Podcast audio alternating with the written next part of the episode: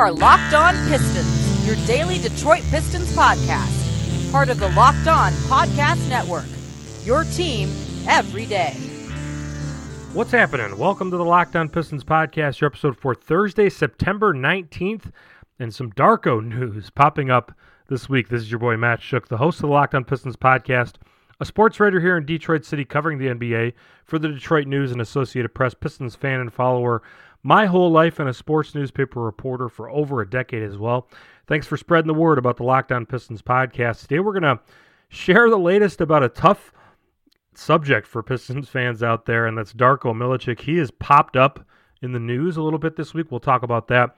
We're also going to talk to the Hoops Head podcast guys for a segment that I did for their show on the Pistons, where I reveal where I'm at right now in terms of prediction for this season, my pre training camp prediction for the Detroit Pistons. But give me a follow on Twitter, by the way, at Matt underscore Schoch, S C H O C H, another underscore after that, and also the Locked On Pistons Twitter account. And check us out on Facebook at Locked On Pistons dash Matt Schoch. But Darko Milicic, always a tough, you know, kind of a punchline on this show, as we know, and a little bit of a disappointment uh, as we look back. But it's hard to be that disappointed about the era because of all the good times, the 2004 championship reaching game seven of the finals in 2005. But yeah, maybe uh, the era could have been prolonged at least a little bit or maybe a lot bit if the uh, different selection was made by the Pistons in the 2003 draft. Taking Darko Milicic number two when we know that obviously the rest of the top five was pretty much Hall of Famers in the NBA. LeBron James going number one to Cleveland. The Pistons taking Darko at number two. Denver getting Carmelo Anthony at number three. Chris Bosh, Dwyane Wade uh, the story goes on and on about the top five. Uh, a day that will live in infamy. And if we're being honest, probably the main reason why Joe Dumars hasn't been able to get uh, great work. Now, we know he's consulting with the Sacramento Kings again here, but uh, Darko Milicic, a black eye for this organization, no doubt about that. Um, but apparently, the news this week is that his hometown of Novi Sad, or, or it's pronounced, or it's spelled Novi Sad. I don't know um, Eastern European languages and how the dialect goes. So excuse my pronunciation, but uh, that's his hometown that Darko grew up on.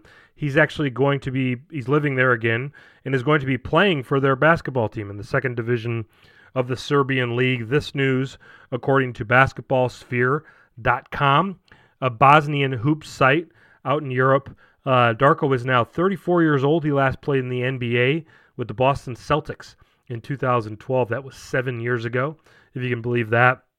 Stints all over the league with the Knicks, the Timberwolves, the Grizzlies, the Orlando Magic. After his days with the Detroit Pistons, uh, famously, he was a kickboxer for one bout professionally in 2014. Lost that as his opponent just uh, went crazy on his legs, ended up bloodying up his legs to the point where he couldn't return and, and fight anymore. And then in 2017, there was an ESPN feature which I reread just now about him being an apple farmer out in Serbia. Leery of the reporter, uh, wondering if he was going to be just writing about how much of a bust he was in the NBA, uh, but also detailing with pride about his uh, his his fame and fortune in his town of Serbia. Um, most people around him uh, kind of talk about him like he's a bust in the NBA and didn't do the right things, but some a solid life that it sounds like he has out there in his hometown in Serbia. And uh, congratulations to him for not, you know, losing his fame and, and fortune. Uh, he's, he's a guy who made over fifty million dollars in the NBA and seems to be have done a decent enough job with it, and to the point where he has a, a large uh, plot of land where he's got a couple of houses on there and uh, three kids that are talked about in the uh, in the article, and also his wife, the same wife that he had uh, when he was um, married as a member of the NBA in the United States. So uh, you know, congratulations to Darko that things are going uh, relatively well for him despite the lack of uh, fulfilling his promise as an NBA player, especially for the Detroit Pistons. Uh, a carp fisherman as well, a- apple farmer, former kickboxer, and now a returning to his NBA uh, roots or his basketball roots, I should say. Uh, a bit of a political radical based on the tattoos of some political figures from Serbia that he has on his torso that uh, were kind of talked about quite a bit when he made his kickboxing debut and only kickboxing match. Obviously, a shirtless sport, so those were exposed to the world I'm not going to pretend to know the context of the tattoos and translations. Tried to read quite a bit about them, but uh, again, I'm not going to pass along empty information about that. But we always we know that uh, the former Yugoslavia is an area that's always steeped in turmoil, and you know all of these things add up. Uh, the characteristics, the immaturity of Darko back then, um, it just it just paints everything that Joe Dumars did and John Hammond we'll put into this group too because he didn't leave the Pistons till 2008. Tony Ronzone was the ace in the hole European scout back then that the Pistons had on their employ, and uh, it was basically a huge roll of dice for for Joe Dumars. I remember written by first of all Chad Ford and other members of the local media here. It seemed like every move that Joe Dumars made, and rightfully for uh, the first half of his tenure, was painted as the right move. And in the second half of his tenure, as he kind of bumbled his way through the uh, the rest of his time as an executive with the Pistons, th- there was still, like I said, Chad Ford of ESPN.com and some members of the local media as well just kind of painted those moves as the correct one. Everyone kind of just believed in Tony Ronzone and the uh, European scouting staff that they had back then, and. Uh, you know, this Darko move was painted as one that was the right one to make without question about it. Even though us fans were like, man, We've watched Carmelo Anthony play. We've watched Chris Bosh. We've watched, or Chris Bosh to a lesser extent. There wasn't much uh, uh, success for Georgia Tech, but we saw, you know, Dwyane Wade get to the Final Four and saw that these players are um, reliable uh, NBA bench players to start their career for a great NBA team that the Pistons had back then. Seemed obvious to us.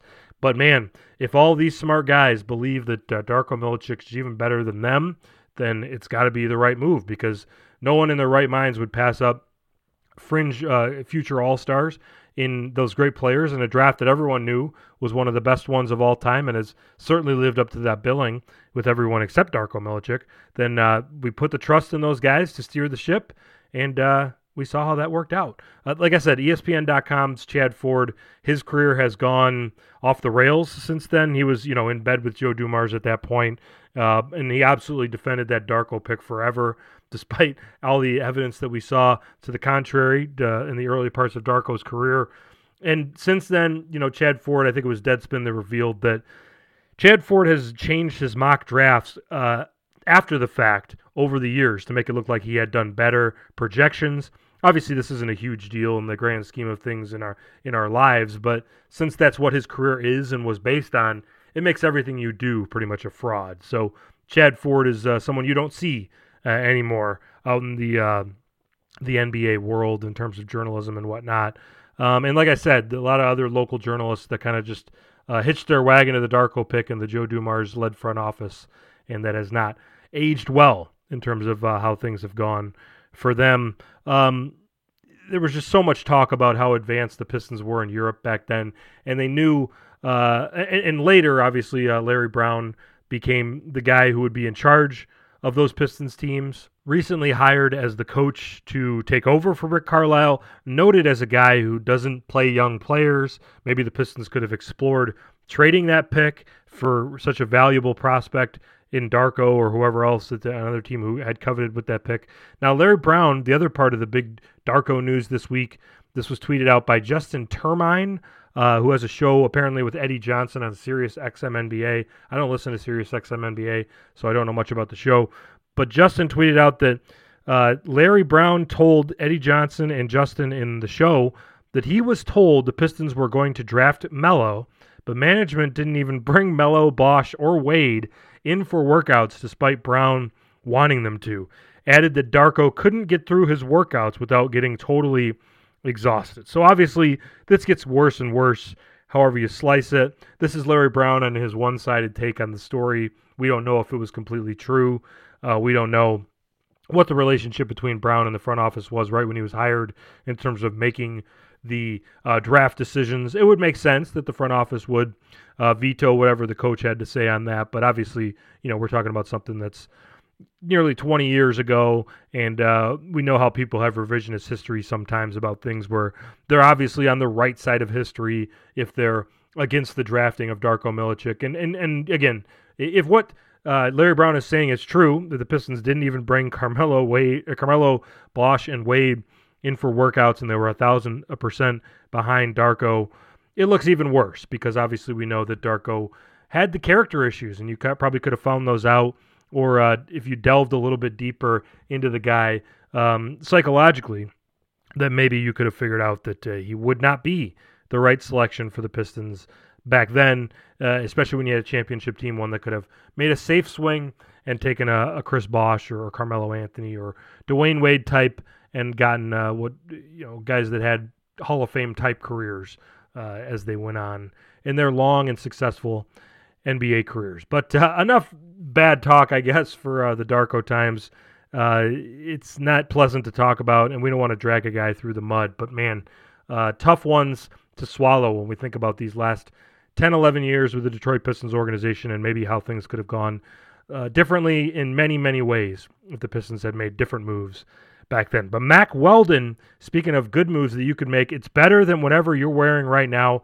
For 20% off your first order, visit mackweldon.com and enter promo code LOCKED ON. Smart design, premium fabrics, and simple shopping. mackweldon.com. Up next, I'm going to share an interview with I did that I did with the Hoops Heads podcast about the Pistons, kind of previewing them where we're at heading into training camp. That's next year on the Locked On Pistons podcast. First of all, I want to go back and talk a little bit about last year's Pistons season. Give us a quick recap of kind of where the Pistons ended last year and how that led them into what they did this offseason. Yeah, so uh, thanks for guys having me first of all, but it was Absolutely. pretty much as mediocre as as you could imagine of a season for the Detroit Pistons, and fittingly 41 and 41. It doesn't get any more poetic than that to go 41 and 41 in the season. But uh, you know, the goal is to make the playoffs, and they did that.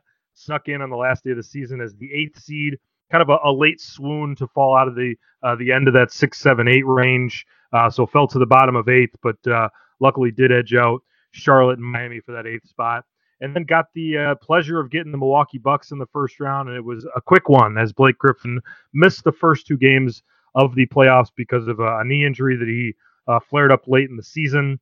And uh, yeah, the Bucks took care of them very easily. The games three and four at Little Caesars Arena were the first two playoff games in uh, LCA history. Uh, the Pistons have not won a playoff game since 2008 still, but uh, fans were pretty excited for that games three and four. I mean, uh, they caught some mainstream attention here in the Michigan sports media market and sports uh, mainstream. Filled the building for a couple games and really played pretty competitively in both of those games at home. And I know it sounds very participation trophy, very also ran to say that uh, coming close in playoff games and almost winning one game is, is something to feel proud about. But that's where we're at after about a decade of uh, mediocrity at best with this team after so many great years before that yeah, I'm sure the fan base there has got to be pretty hungry for a winner. I know during the time when the bad boys were there and they're sort of the glory days of Pistons basketball with the Chauncey Billups, Rip Hamilton group, that those fans were super supportive of the team. And I'm sure they got to be really hungry to get this thing turned around and get them headed in the right direction. Yeah, and not only that, but it's it's the whole. You look at it from a macro level. Like I said, it's the Michigan sports scene right now. The four major Detroit teams are basically in the toilet. The Lions, I mean, who knows? You know, they're kind of perpetually in the toilet until proved otherwise.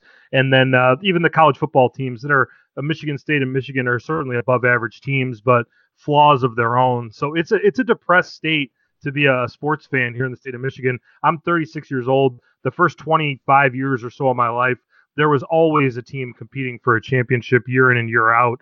Uh, I kind of went in waves on which ones it would be, but man, I gotta say, it's a uh, it's almost a decade now of complete failure, and really uh, six or seven of these past years have been as bad as it gets. Matt, I can vouch for the fact that the Detroit Lions have have not been good because since I've ever been since I was a little kid, and I have no connection to Detroit whatsoever. I have no family there. I have nothing. But since ever since I can remember, there's a picture of me at like five years old wearing a Detroit Lions helmet. I have always been a Lions fan. So the fact that I am a Cleveland Browns fan and a Detroit Lions fan, I always tell people that no one can accuse me of being a football bandwagoner because if I am, I, I have hitched my bandwagon to two of the worst franchises in professional sports history that have never sniffed the Super Bowl. So I'm right, is, I'm right. I'm, I'm at least right there with you on on the Detroit Lions. Yeah, that's quite a one-two punch you got oh. there with the Lions and Browns. That's there's no doubt about that. Absolutely. So what's Blake Griffin's health like now heading into this season. What's the talk there? Yeah, he had a scope. Uh, sounds like a meniscus injury at the end of last year, and it tore it, it cut into his offseason a little bit. Um, but you know, the, the question is whether it's arthritic or not. Is there is there long term problems? Because we know about Blake injuries long.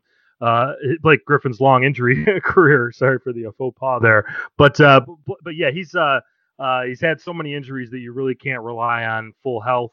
I think if Dwane Casey and the the coaching staff really took a, a big look in the mirror this past offseason, they would probably find some more ways for that load management, the favorite term among the NBA uh, fans and media these days. I think the Pistons need to give uh, Blake the, second half of back to backs or one of the one of the halves of a back to back off and uh, really start thinking of sitting him down some more. Minutes limits all those good things. So uh, yeah it's it's it's fine. I mean his health is okay coming into the season but uh, as far as how much wear and tear you can do over 82 uh, we've got real questions here.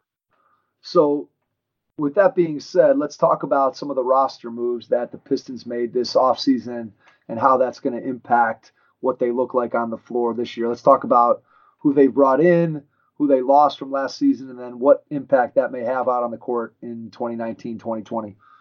Yeah, everything's kind of been around the margins. Uh, didn't have a lot of salary cap to uh, to to play with because you got Blake Griffin and Andre Drummond and Reggie Jackson on big contracts. So kind of a shrewd move in getting rid of Jon Leuer and acquiring uh, Tony Snell from the Milwaukee Bucks. And that you know it's uh, it's a player who's uh, get a high number in his contract, so you were able to get him from a team that's trying to free up some cap, take care of their things long term. So used kind of a negative asset to get a little bit of a positive asset in Tony Snell, who will probably be their smart starter at small forward, and used all the exceptions and whatever cap room was able to be scraped about for Derrick Rose on a two-year deal this offseason, and uh, show me deals kind of on uh, Markieff Morris and Tim Frazier being guaranteed contracts. But uh, Joe Johnson this past week picked up on a show me deal, uh, partially guaranteed, who the training camp invite, and also brought in Christian Wood. And it seems like Joe Johnson and Christian Wood are kind of competing for that uh, 15th spot on the roster. And they also drafted Sekou Doumbouya out of France, the the 18 year old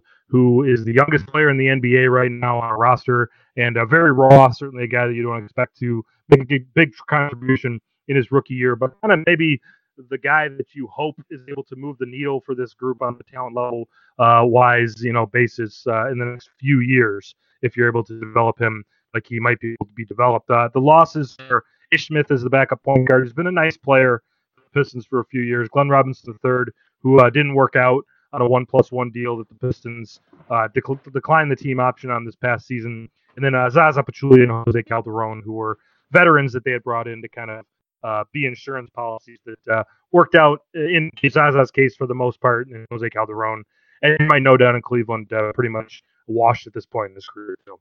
What does the Reggie Jackson, Derrick Rose, point guard position, I don't want to call it a battle necessarily, might be too strong of a word, but how does that play out the relationship between those guys? Is there any talk about how they're going to work together, fit together, how the minutes might be distributed between those two?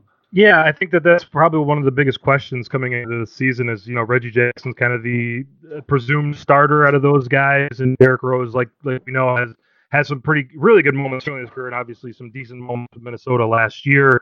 Really shot the ball well from three in the first half of the season. Before that, off a cliff in the second half of the year. It's obviously not something he's done well throughout his career, but I would imagine that you're going to see all something like a 50-50 split. And there's even talk of, and I believe it, that uh, you might see sometimes where they're on the court together. Now, um, with Reggie Jackson and Ish Smith uh, last year, Dwane Casey wasn't afraid to keep Ish Smith in there uh, for the stretch run of games if he was playing better, if Reggie was having an off game. So, yeah, I would kind of expect to go with the hot hand and uh, kind of see how things uh, materialize as the year goes on. All right, best case, worst case scenario for the Pistons. What's the best case scenario for them as you look at what their season could potentially be? I think that the best case scenario is that someone takes a really big step forward in terms of the young players. I think the most obvious uh, choice of that would be Luke Kennard. If he takes a leap and becomes kind of a, a night in, reliable scorer for this team, uh, he, he may not start once again just because the fit in the starting lineup. Guys like Blake Griffin and Reggie Jackson hasn't been great in his time in Detroit. But if he's able to play, you know, the amount of starter minutes that a starter would play, and like I said, become that consistent uh, impact scorer on the team, I think that's the best path for a best case scenario for the Pistons. Um, of course, looking around the Eastern Conference, if things maybe don't work out as well with Kyrie Irving in Brooklyn, if uh, Jimmy Butler in Miami don't click right away, and if Orlando kind of stagnates with that group that they have right there. And then if you want to get really, really optimistic and, and think that, you know, Victor Oladipo's injury prolongs and that Toronto has issues kind of on a, championship hangover without Kawhi Leonard and the uncertainty around Kyle, Lowry and what's going on there. Like I said, best, best case scenario, this team could possibly get all the way up to like a fifth seed or something like that, may win 45 47 games. But uh, again, that's uh, that's talking best case scenario. Worst case scenario, what does that look like? The worst case scenario is the Pistons had really remarkable luck last year with the uh, the injuries with Blake Griffin and Reggie Jackson. Reggie Jackson played all 82 games, and Blake Griffin is uh, injury history is well chronicled. And then you throw Derrick Rose into that mix too. So I mean, I know that all uh, teams in the NBA, a bunch of injuries is the worst case scenario, but it's a very real scenario for the Pistons going into this season. And you're looking at a team that's uh, looking at the February trade deadline, thinking Reggie Jackson's on a expiring deal. Andre Drummond has a player option coming up this summer too. Maybe those guys are expendable at the trade deadline, and then you're kind of back on the outside of the playoff picture, uh, but not bad enough to secure uh, one of the top picks in the draft. What's your take on the long-term prospects of keeping Blake and Drummond together? Does that pairing make sense if you can build the rest of if you can build the rest of the roster up around them? Is that a duo that can advance you, maybe not to a championship level, but could that be a team if you built the right team around them that they could maybe get to a conference final if you had the right pieces around them? What's your take on those two guys being able to play together out on the floor? Yeah, Andre Drummond is such a lightning rod with this fan base, and I'm a little bit more on. And I don't take uh, hot takes on a lot of things on the Locked On Pistons show, but I'm a little bit more on the negative side of Andre Drummond, especially given the, the, the way that Blake Griffin played last year. I mean, he's obviously the uh, the best player on this team and the guy you want with the ball in his hands, and just the way that the NBA is right now. And, and it sounds enticing in some ways to just throw shooters around those guys and see how it goes. And obviously, the Pistons haven't done uh, the maximum of what they could do around those two guys in terms of the roster. But to me, uh, I find a hard time believing that Andre Drummond's going to be the best or second best player on a team that really is going to have those championship aspirations. And he's, you know, he has improved some aspects of his game throughout the last few years. Most famously, his free throws, which have been, you know, so bad a few years ago, have turned into just regular bad and even kind of good at times these last couple years. Um, so to me, uh, the fact that Andre Drummond's looking at next summer as a possible opt out for him and a lot of not a lot of teams with a lot of cap space, but a lot of bad teams that have enough cap space to offer a big money deal. I think that the Pistons, uh, in the back of their minds, I know that it's probably an organization that's split in a lot of ways with this uh, big topic that they have to deal with next summer. But I think that if Andre Drummond walked away, it wouldn't be the worst thing in the world. And I think that you know building a more conventional uh, NBA team that has you know one good you know quote unquote post player and then starts building more around the wings and the perimeter. I think that's probably the model that they're uh, that would most likely lead to future success for this franchise. All right. So all that being said, where do you see the Pistons finishing out when mid-April rolls around in 2020? Where do you see them finishing up in the standings, and you see them making the playoffs, and where where do you see their season finishing out? Yeah, I, I, know I might sound a little doom and gloom with some of the things I've said so far, but I am an optimist. I've, I've kind of, uh, you know, we do this show every day here on the Locked On Podcast Network, and we do we talk about the Pistons. So I'm not going to talk about a team that I dislike or hate or anything. I do like this team. I, you know, I do like that uh, Blake Griffin is one of the more interesting to me athletes in the sport right now, and I think that uh, he's a guy to watch night in and night out. So I'm not going to predict that the Pistons are going to be befell with injuries. Obviously, it's something that's on the table. So I'm going to say a slight improvement over 41 and 41 last year. I'll give them 43 games, and I'll uh, even say that they're going to sneak up to the seventh seed in the Eastern Conference. I don't know about some of these other teams at the bottom of the East playoff race, and I will make the bold prediction that the Pistons will win their first playoff game since 2008. I won't say series, but they'll win their first playoff game since 2008, and we'll be able to knock that streak down and uh, move on with our lives, hopefully in a better direction as years nice. go on. Nice. I like it. I like it. Do you think they have any chance to win a first round series if something would break right? Yeah, I think it, matchups. Yeah, I think that matchups is what it's all about. And unfortunately, the way that the last few weeks of the season went last year with uh, Blake Griffin having the injury right at the wrong time, they dropped some games that they shouldn't have then and it uh, avoided them from getting you know, Philadelphia or Toronto. And of course, don't get me wrong in that I'm predicting that they'd be anywhere close of winning the series against these teams.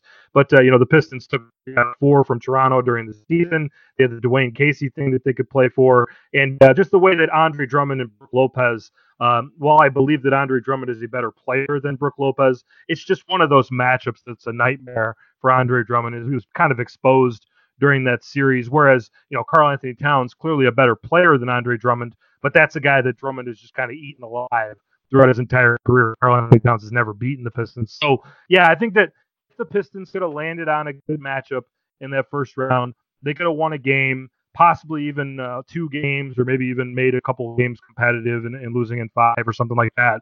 And uh, the optimist in me thinks that uh, a competitive first round series is possible for this group. And uh, we're going to go on a limb and predict. Matt, can't thank you enough for jumping on the Hoopheads Pod NBA preview with us. Uh, we really appreciate it. Thanks a lot, guys.